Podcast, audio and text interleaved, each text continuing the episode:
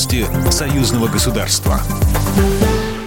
Здравствуйте, в студии Екатерина Шевцова. Лидеры стран, входящих в Организацию договора о коллективной безопасности, собрались сегодня в Москве. Встреча под председательством президента России Владимира Путина приурочена к 30-летию подписанию договора и 20-летию самого объединения. И она прошла в формате рабочего завтрака. Ожидается, что после саммита президент Беларуси Александр Лукашенко проведет двусторонние переговоры с российским коллегой Владимиром Путиным.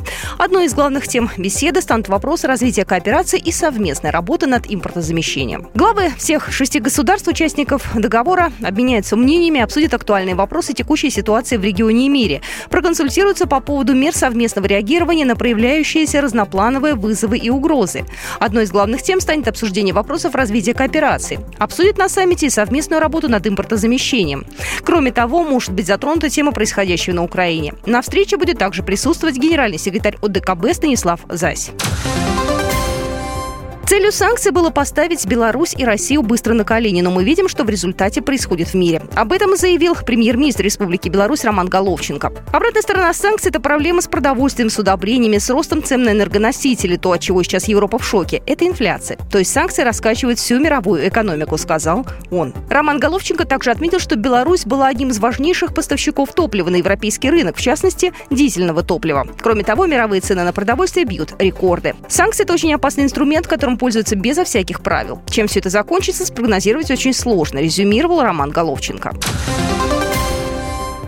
Польша обратится к НАТО с просьбой увеличить число военных на границе с Российской Федерацией, а также дислоцировать их на постоянных базах. Об этом заявил замглавы МИД Польши Мартин Пшидоч в интервью испанской газете «Эль Мунда». «Сегодня у нас 10 тысяч американских военных. Они помогают нам охранять границы и управлять массовым перемещением беженцев», сказал Пшидоч. Он заявил, что во время июньского саммита НАТО Польша потребует не только увеличить число военнослужащих на своей границе с Россией, но и разместить их на постоянной основе, пишет Белта.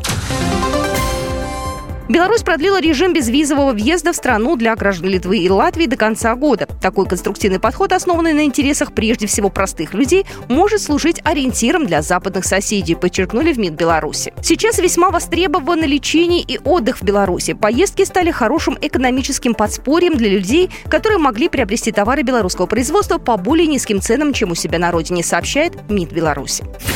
Программа произведена по заказу телерадиовещательной организации Союзного государства. По вопросу размещения рекламы на телеканале «Белрос» звоните по телефону в России 495 637 6522. В Беларуси плюс 375 44 759 37 76.